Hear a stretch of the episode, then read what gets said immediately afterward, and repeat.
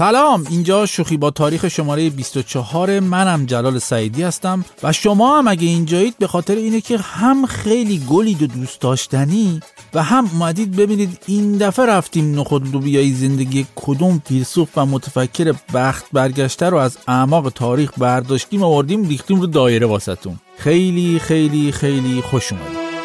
شوخی با تاریخ! من فکر کنم سوراب سپهری فیلسوفای خارجی تو مملکت ما از نظر دست به دست شدن جملات قصار و نقل قولهاش فردریش نیچه باشه. یعنی انقدر پشت نیسان آبی و کامیون و روی لنگ هموم و زیر آدرس قالیشویی برادران چیچی اغلی و حتی تتوهای ملت نقل قول از این بند خدا نیچه نوشته شده که حتی ازش جمله قصار نقل قول نوشتن که چی؟ که انقدر بابا از طرف من مزخرف نگید. با تشکر فردریش نیچه. مورد بوده طرف رفته خواستگاری بعد پدر داماد اومده سر حرف رو باز کنه گفته خب خوب این چه خبرات چه هوایی؟ به به. البته ما برای امر خیر خدمت رسیدیم. البته می‌دونید که همونطور که نیچه گفته این کمبود عشق نیست که ازدواج ها را ناخوشایند می کند بلکه عدم وجود دوستی است که ازدواج ها را به خاک فنا می‌دهد. بعد بابای عروس می‌بینه او فامیل عروس نیچه بازن. بعد سری بحث و دست می‌گیره میگه خیلی خیلی صفا آوردید راستی یارانه ها هم که به سلامتی دادم. ولی اتفاقا دیدم شما اون اول از نیچه نقل قول آوردید. من یاد اون جمله افتادم که گفته بود مزیت یک حافظه بد در آن است که انسان می‌تواند چندین بار از یک چیز خوب برای نخستین بار لذت ببرد. بفرمایید بفرمایید میوه پوست بکنید چای سرد بفرمایید تو رو خدا. بعد حالا عروس داره می‌زنه به پای باباش که بابا این جمله ای که مناسب مراسم خواستگاری نبود که. حداقل می‌خواستی یه چیزی از نیچه نقل قول بیاری یه چیزی مرتبط بگو. آبروم رفت الان می‌ذارم میرن و خلاصه کم داریم فیلسوفی که از آرایشگاه تا زایشگاه با ما ایرانی ها همراه باشه و من نمی‌دونم واقعا خود مرحوم نیچه هم اگه الان پیش ما بود خوشحال بود از این محبوبیت زردش تو ایران یا نه. به حال این بزرگوار یعنی آقای فردریش ویلهم نیچه یک تریلی کار و تخصص داره و وقتی می‌خوان بگن چی کاره بوده میگن فیلسوف ادیب شاعر منتقد فرهنگی جامعه شناس آهنگساز لغت شناس و استاد زبانهای لاتین و یونانی اهل آلمان که از 1844 تا 1900 میلادی زندگی می‌کرد. حالا بغیر از این همه جمله قصار و تطویی که بین ما ایرانی ها از نیچه نقل قول میشه نیچه بین اهالی فرهنگ هم با کتاب چنین گفت زرتوش خیلی معروفه که البته ماشاءالله هزار ماشاءالله 785 بار هم توسط آدمای مختلف به فارسی ترجمه شده این کتاب. ولی خب معروف ترین و معتبرترین ترجمهش ترجمه داریوش آشوری اندیشمند و زبانشناس ایرانیه. و جالبه که حتی همین ترجمه آقای آشوری از این کتاب هم بارها تو ایران تجدید چاپ شده. چون همین کتاب چنین زرتشت نیچه هم چندان کتاب راحتی نیست خوندنش و یه رمان فلسفی به حساب میاد که توش نیچه سعی کرده نظریات فلسفی خودش رو از دهان شخصیت رمانش یعنی زرتشت بیان کنه. و آدم میمونه که دلیل این همه اقبال ایرانی های غیر علاقمند به علم فلسفه به این کتاب چنین گفت زرتشت چیه؟ البته ما می‌دونیم خب به هر حال بودن چنین کتابهایی تو کتابخونه ها کلاس بالایی داره و با توجه به اینکه یه سری از دوستان بیشتر کتاب رو به عنوان شی تزئینی می‌خرن خب طبیعتا جواب میده دیگه داشتن کتابای تو کتابخونه. اما نیچه در زمینه مورد بحث ما یعنی عشق و رابطه و ازدواج پر از تناقض بوده نظرات و عملکردهاش. یعنی به طور رسمی که ایشون همیشه مجرد بوده و هیچ وقت ازدواج نکرده ولی گفته میشه چون همیشه فلسفه نیچه یه شهرت کفرآمیز و ناشایستی داشته بین بانوان زمان خودش به خصوص تو سالن ها و چشمه های آب گرم خیلی محبوب بوده. اینو به خدا من نمیگم و یه روزنامه نگار خیلی نیچه باز گفته گردن خودش من که با نیچه تو چشمه آب گرم نبودم. برید از همون آقای بپرسید که اهل تو آب گرم رفتم با نیچه بوده. من چی کارم؟ چرا حرف در میارید برای آدم آخه؟ آب گرم. گله از چرخ ستمگر بکنم یا نکنم؟ می‌خوای بکن می‌خوای نکن. شکل از بخت بدختر بکنم یا نکنم؟ می‌خوای بکن می‌خوای نکن. توی استخر محبت بپرم یا نپرم؟ می‌خوای بپر می‌خوای نپر. دو سه تا پشتک و وارو بزنم یا نزنم؟ می‌خوای بزن می‌خوای نزن. لاستیک عشق تو پنچر بکنم یا نکنم؟ می‌خوای بکن می‌خوای نکن. ای حبیب من ای طبیب من عشق روی تو شد نصیب من. لای در این لای اما گفته میشه تو سن 32 سالگی نیچه وقتی احساس کرد یه چیز تازه مهمون داره میگره تو حسش و اینا فهمید که داره عاشق میشه.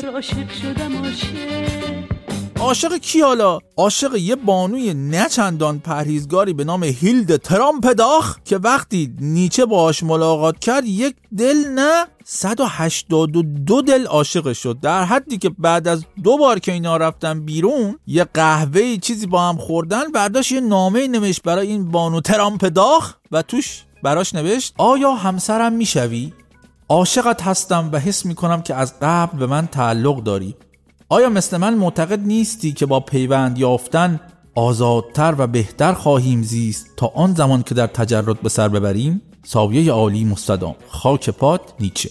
بانو ترامپداغ هم ظاهرا خودش مثل اسمش خیلی رومانتیک و احساساتی نبوده. اون موقع هم ظاهرا با یه آقای دیگه ایشون داشته تیک می‌زده و بیرون رفتن با نیچه رو به عنوان بازی دستگرمی و دیدار تدارکاتی در نظر می‌گرفته. پس به نیچه جواب منفی داد و نیچه هم که به یه فیلسوف کینه‌ای حساس کلا اون قسمت مربوط به عشق و ایناش برای پنج سال خوش شد افتاد زمین گربم خوردش. ولی پنج سال بعد از این اتفاق دوباره نیچه جان سوزنش گیر کرد روی خانم دیگه به اسم لو فون سالومه.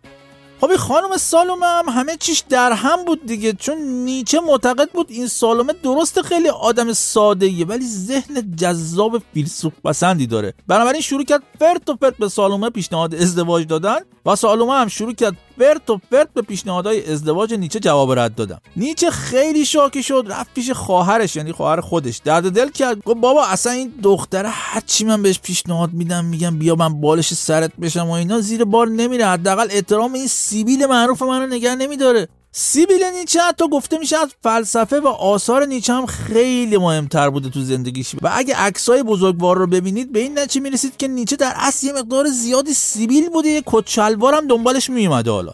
و احتمالا اینجوری بوده که وقتی نیچه وارد مکانی می‌شده اول سیبیلش میومده تو بعد اگه هنوز فضایی میمون دست و پاش میومدن تو. و الان هم البته جوانانی که می‌خوان خیلی ادا فیلسوفا رو در بیارن و با گذاشتن تریپ عمیق و خیلی دردمند و سیاه و تلخ و اینا مخ دخترها رو بزنن بعضا از گذاشتن سیبیل نیچه ای فروگذار نمی‌کنن. دیدم که میگم. خلاصه این خانم سالومه پا گذاشت رو دل و سیبیل نیچه و بهش نگفت. و خواهر نیچه هم همونطور که گفتم دید به سیبیل قبای داداشش خیلی برخورده. برداشت یه نامه خیلی عصبانی نوشت به سالومه که مگه این خانداداش من چش خیلی هم دلت بخواد زنش بشی؟ آکل خجالت بکش. این بیری و اینا از حرفا. سالومه هم در جوابش نوشت تو این مایه ها که مثلا حس من به داداش عزیز من مثل حسیه که تو بهش داری و برای منم نیچه داداشی به حساب میاد. We are just friends. آخ آخ این از اون جمله هاست که خیلی سوز داره برای اشاق یک طرفه مثل نیچه و بی خود نبود که وقتی سالومه رفت با یه مرد دیگه ازدواج کرد نیچه دربارش گفت آدم باید از سر راه چنین موجودی که هیبت و احترام آدم را درک نمی کند کنار برود. یکی نیست بگه خب داداش گلم نیچه عزیز یعنی شما به هر کی احترام گذاشتی باید بیاد زنت بشه. نمیشه که اینجوری. توی زندگی نیچه یه سری تناقضات عجیب و غریب هم وجود داره چون خود نیچه وقتی دید اصولا به هر زنی نزدیک میشه سری طرف وقتش باز میشه میره با یکی دیگه ازدواج می‌کنه شروع کرد به فلسفیدن در مورد زنان و حتی جملات تحقیرآمیزی هم ازش نقل شده در مورد زنان که خب حالا باید گفت باشه حالا تو خوبی آقا نیچه. آره تو خوبی. یعنی لامصبا این فیلسوفا فرقشون با ما آدمای عادی اینه که تا از دست هر کی و هر چی شاکی میشن سری میرن براش یه فلسفه چیزی می‌سازن. مثلا به طور چه می‌دونم بقال بیادب می‌خورن مثلا. یارو باهاش بیادبی می‌کنه فیلسوفمون میره جمله قصار می‌نویسه. بقال ها نماد فروکاهش سنگ بنای انحطاط بشر در سیاهچاله های ننگ زیست انسانی در پراکنش گسترده عمیق هرمونوتیک ماده در دوران پسامدل دیالکتیک جوامع بشری هستند. نفسم گرفت.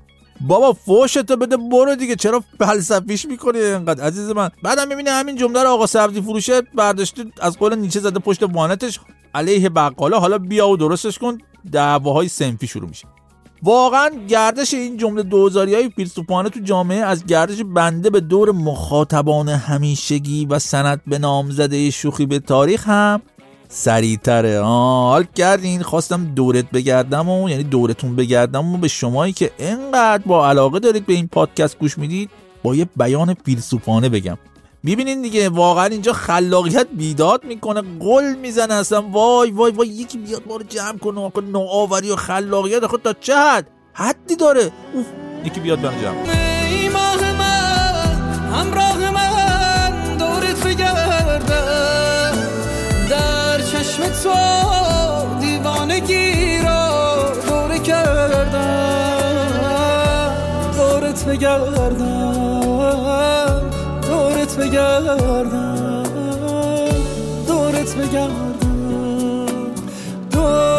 بگردم دورت بگردم دورت خب حالا تا سرمون گیج نرفته در مورد اون تناقضای عجیب زندگی استاد نیچه بازم بگم که ایشون از یه جایی تو زندگیش که دیگه اصلا کلا بیخیال زنها و اصولا رابطه شد دیگه رفت تو این باز که من اصلا اهل رابطه نیستم و منو ازدواج و این چیزا و حرفشون نزن و اینا. و حتی ادعا کرد حتی یه بار هم با یه زن درس نخونده. و ظاهرا رفیقای نیچه ادعاشو شنیدن رفتن بهش گفتن نیچه جون دیگه پیش قاضی و ملق بازی اون دفعه چی که با اون خانم رفتی تدریس خصوصی یا اون بار که چیز شد و اومدی گفتی؟ اوف اینا نیچه دید داره زایه میشه گفت نه اون چند بارم به تجویز دکتر بوده. واقعا گفته بود آشوخی نمی‌کنم. یعنی دکتر ظاهرا برای تجویز کرده بوده بر درس بخونه اینا. بعد غذا صبح ظهر شب یه نصفه یه لیوان آبم روش. چیزا چی شد؟ حالا ولی ولی واقعا دکتر تجویز کرده بوده برای ظاهرا حالا احتمالاً الان خیلی از دوستان درخواست دارن آدرس مطب و شماره تلفن دکتر نیچه رو که اینقدر تجویزای خوب خوب می‌کنه رو براشون بگیریم و بفرستیم. آرزم که یه 150 سالی دوستان دیر رسیدین. دکترایی که من می‌شناسم هنوز نشیمنگاهت به صندلی مطبشون نرسیده. یه چوب بستنی کردن تو حلقت تا دسته. هشت آمپولم برات می‌نویسن. از اینا که مریضی تو خوب می‌کنن. ولی بعد دیگه از ناحیه اصابت آمپول به بدن جانباز میشید می‌خوایم بدم خدمتتون. این دکترها از اینا هن که زنگ بزنیم منشیشون هم از ایناست که تا گوشی رو برداره میگه. مله مله بفرمایید حالا تا تو بحث پزشکی و اینا هستیم در مورد تناقضای استاد نیچه بازم بگم که علا رقم ادعاهاش که اصلا با هیچ زنی رابطه نداشته و اصلا رابطه یعنی چی و من و این رابطه و این حرفا ایشون از دهه 20 زندگیش تا آخر عمرش درگیر بیماری سیفلیس بوده. والا ما که نخوردیم نون گندم ولی دیدیم دست مردم. یعنی سیفلیس رو همه منابع میگن یه بیماریه که از طریق چیز همون درس خوندن و اینا منتقل میشه میگم نکنه سیفلیس هم شما به تجویز دکتر گرفتین یه وقت استاد. نکنه سیفلیس زمان شما از راه تنفسی مثلا منتقل می‌شده. نمی‌دونم والا الان که قصه چیز دیگه است. حالا که اینجوریه منم یه بار کف پام درد می‌کرد. تو جورابم مسکن گذاشتم خوب شد. کنتور نمیندازه که ما میگیم. البته خب زمان این بنده خدا هنوز کیسه فریزر هم اختراع نشده بوده. اون درک می‌کنم. ولی این ادعاهای فیلسوفانه و نظریه پردازی های این بزرگواران برای هر چیزی میره رو اعصاب آدم یه وقتایی. وگرنه ما اصلا به ما چه که بابا؟ اصلا به ما چه است که نیست. وای یه روز صفری یه روز صد. دلم از دست تو دق کرد مگه جنگه؟ آی نمی‌دونی چی می‌خوای.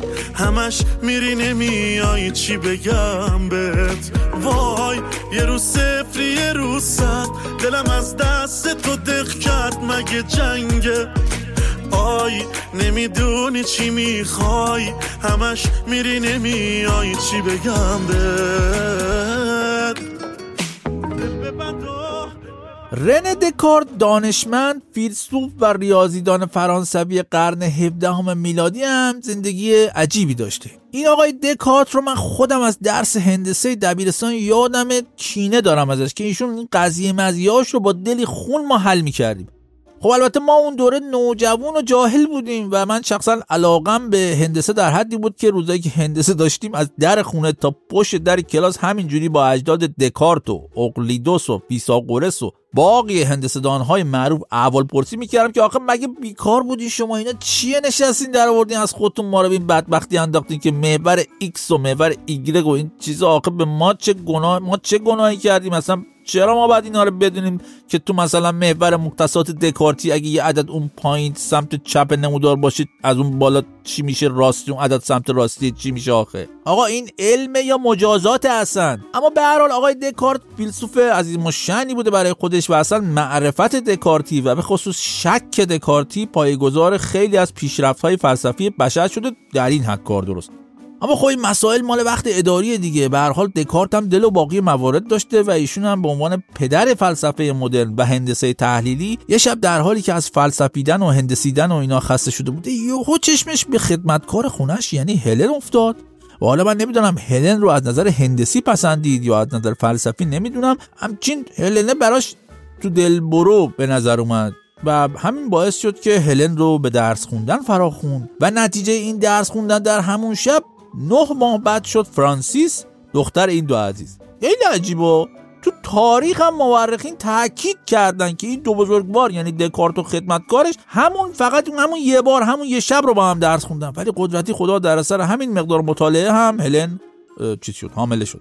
حالا من نمی‌دونم احتمالا این حد از مختصر و مفید بودن در مطالعه دروس به خاطر این بوده که به هر حال ما با یک عالم فیلسوف هندسه دان طرف بودیم.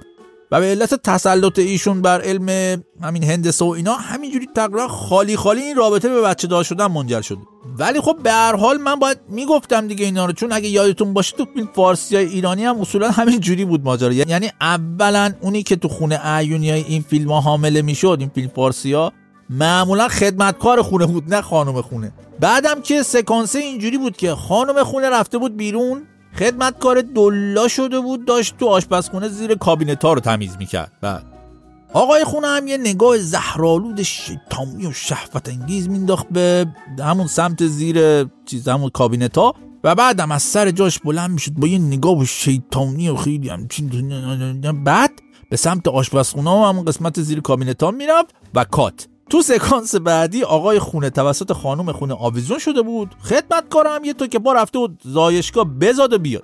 خلاصه دکارت هم ظاهرا همینجوری از این یه جلسه تحدیث خصوصی صاحب یه دختر از خدمتکار شد و خیلی هم اتفاقا دخترشو میگن دوست داشت. تا اینکه تو سن پنج سالگی متاسفانه اون دختر بیماری مخملک گرفت و فوت کرد. و این خیلی باعث ناراحتی و افسردگی دکارت شد. در این حد که اصلا مرگ این دختر بچه رو ناشی از زنای خودش می‌دونست و رفت تو اتاق به کارهای بدش فکر کرد و وقتی اومد بیرون دیگه توبه کرده بود و تصمیم گرفت دیگه مجرد بمونه به عنوان کفاره این گناهش. رفیقمون این همه کمالات علمی و فلسفی داشت و بعد در این حد خرافاتی بود که نقش باکتری استرپتوکوک بتا رو به عنوان عامل بیماری مخملک بیخیال می‌شد.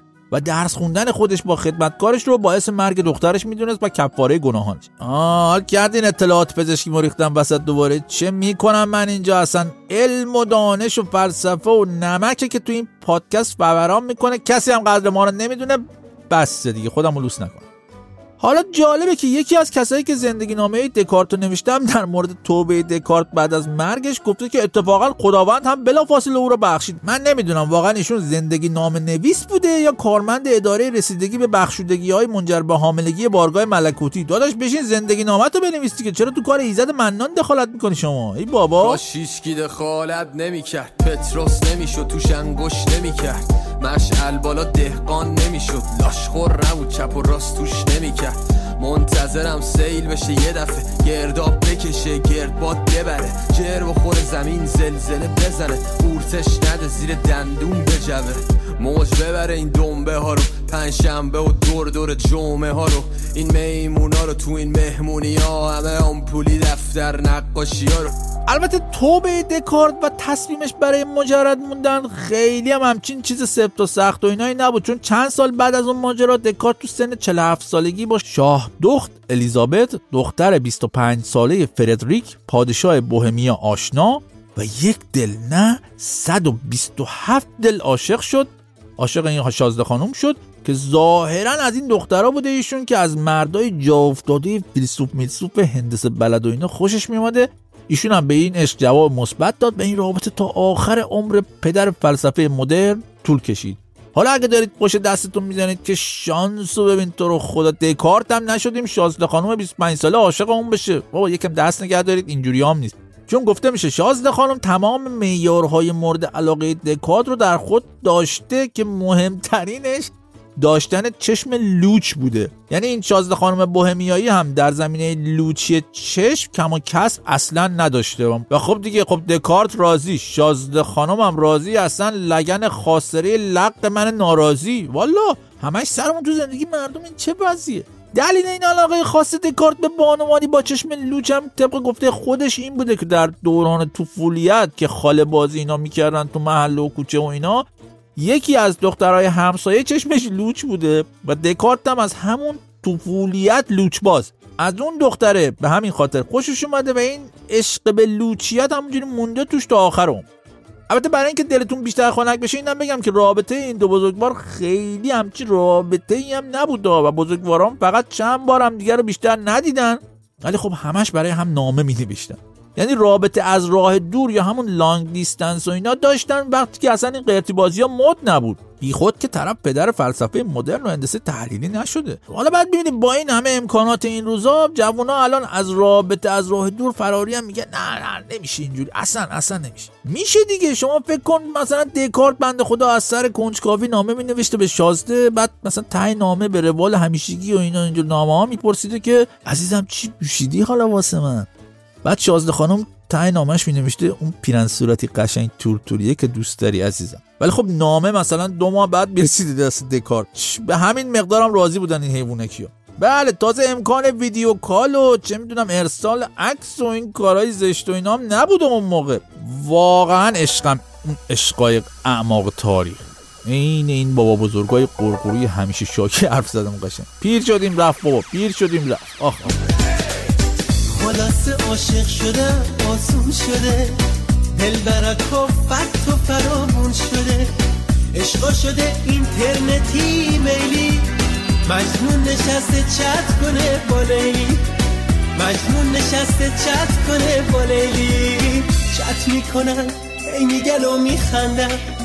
یه ریز برای هم خالی میبندن. واقعا ممنونم از شما رفقای سند به نامزده شوخی با تاریخ که این گوشای نازنینتون رو که یه عالم کاربردهای خوب و مفید و علمی فرهنگی دارن برای دقایقی به من دادید.